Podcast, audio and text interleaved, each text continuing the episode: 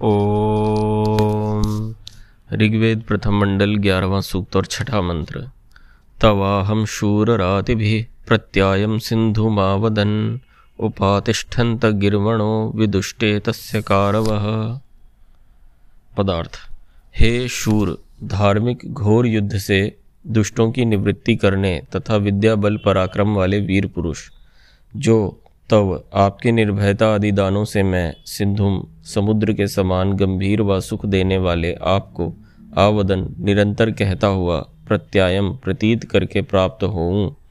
हे गिरमण, मनुष्यों की स्तुतियों से सेवन करने योग्य जो ते आपके तस्य युद्ध राज्य व शिल्प विद्या के सहायक कारवह कारीगर हैं, वे भी आपको शूरवीर विदुह जानते तथा उपातिष्ठंत समीपस्थ होकर उत्तम काम करते हैं, वे सब दिन सुखी रहते हैं। भावार्थ, इस मंत्र में लुप्तोपमा अलंकार है।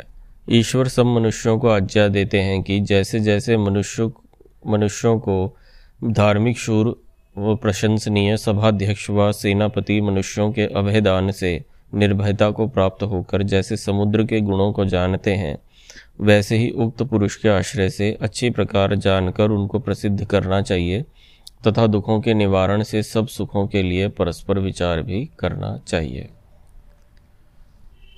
इस मंत्र में जो शूरवीर धार्मिक पुरुष हैं, उनके प्रति कृतज्ञता व्यक्त की गई है कि ऐसे व्यक्ति जो कि शूरवीरता आदि गुणों से युक्त हैं, केवल शूरवीरता से ही नहीं, बल्कि जिनमें सत्य असत्य को पहचानने की भी क्षमता है, जिनके अंदर धर्म के को और धर्म को सही सही जानने की क्षमता है, जिनकी इंद्रियाँ उनके अपने वश में हैं, जो बलवान हैं, आत्मिक रूप से संपन्न हैं, ऐसे जो शूरवीर योद्धा समाज की जो रक्षा करते हैं, उन सभी, बाकी जो प्रजाजन हैं, उनके लिए कहा गया है कि वे सभी प्रजाजन उन लोगों के समीप रहकर उनसे उनके गुणों का संपादन सीखें और साथ में उनकी प्रशंसा करें।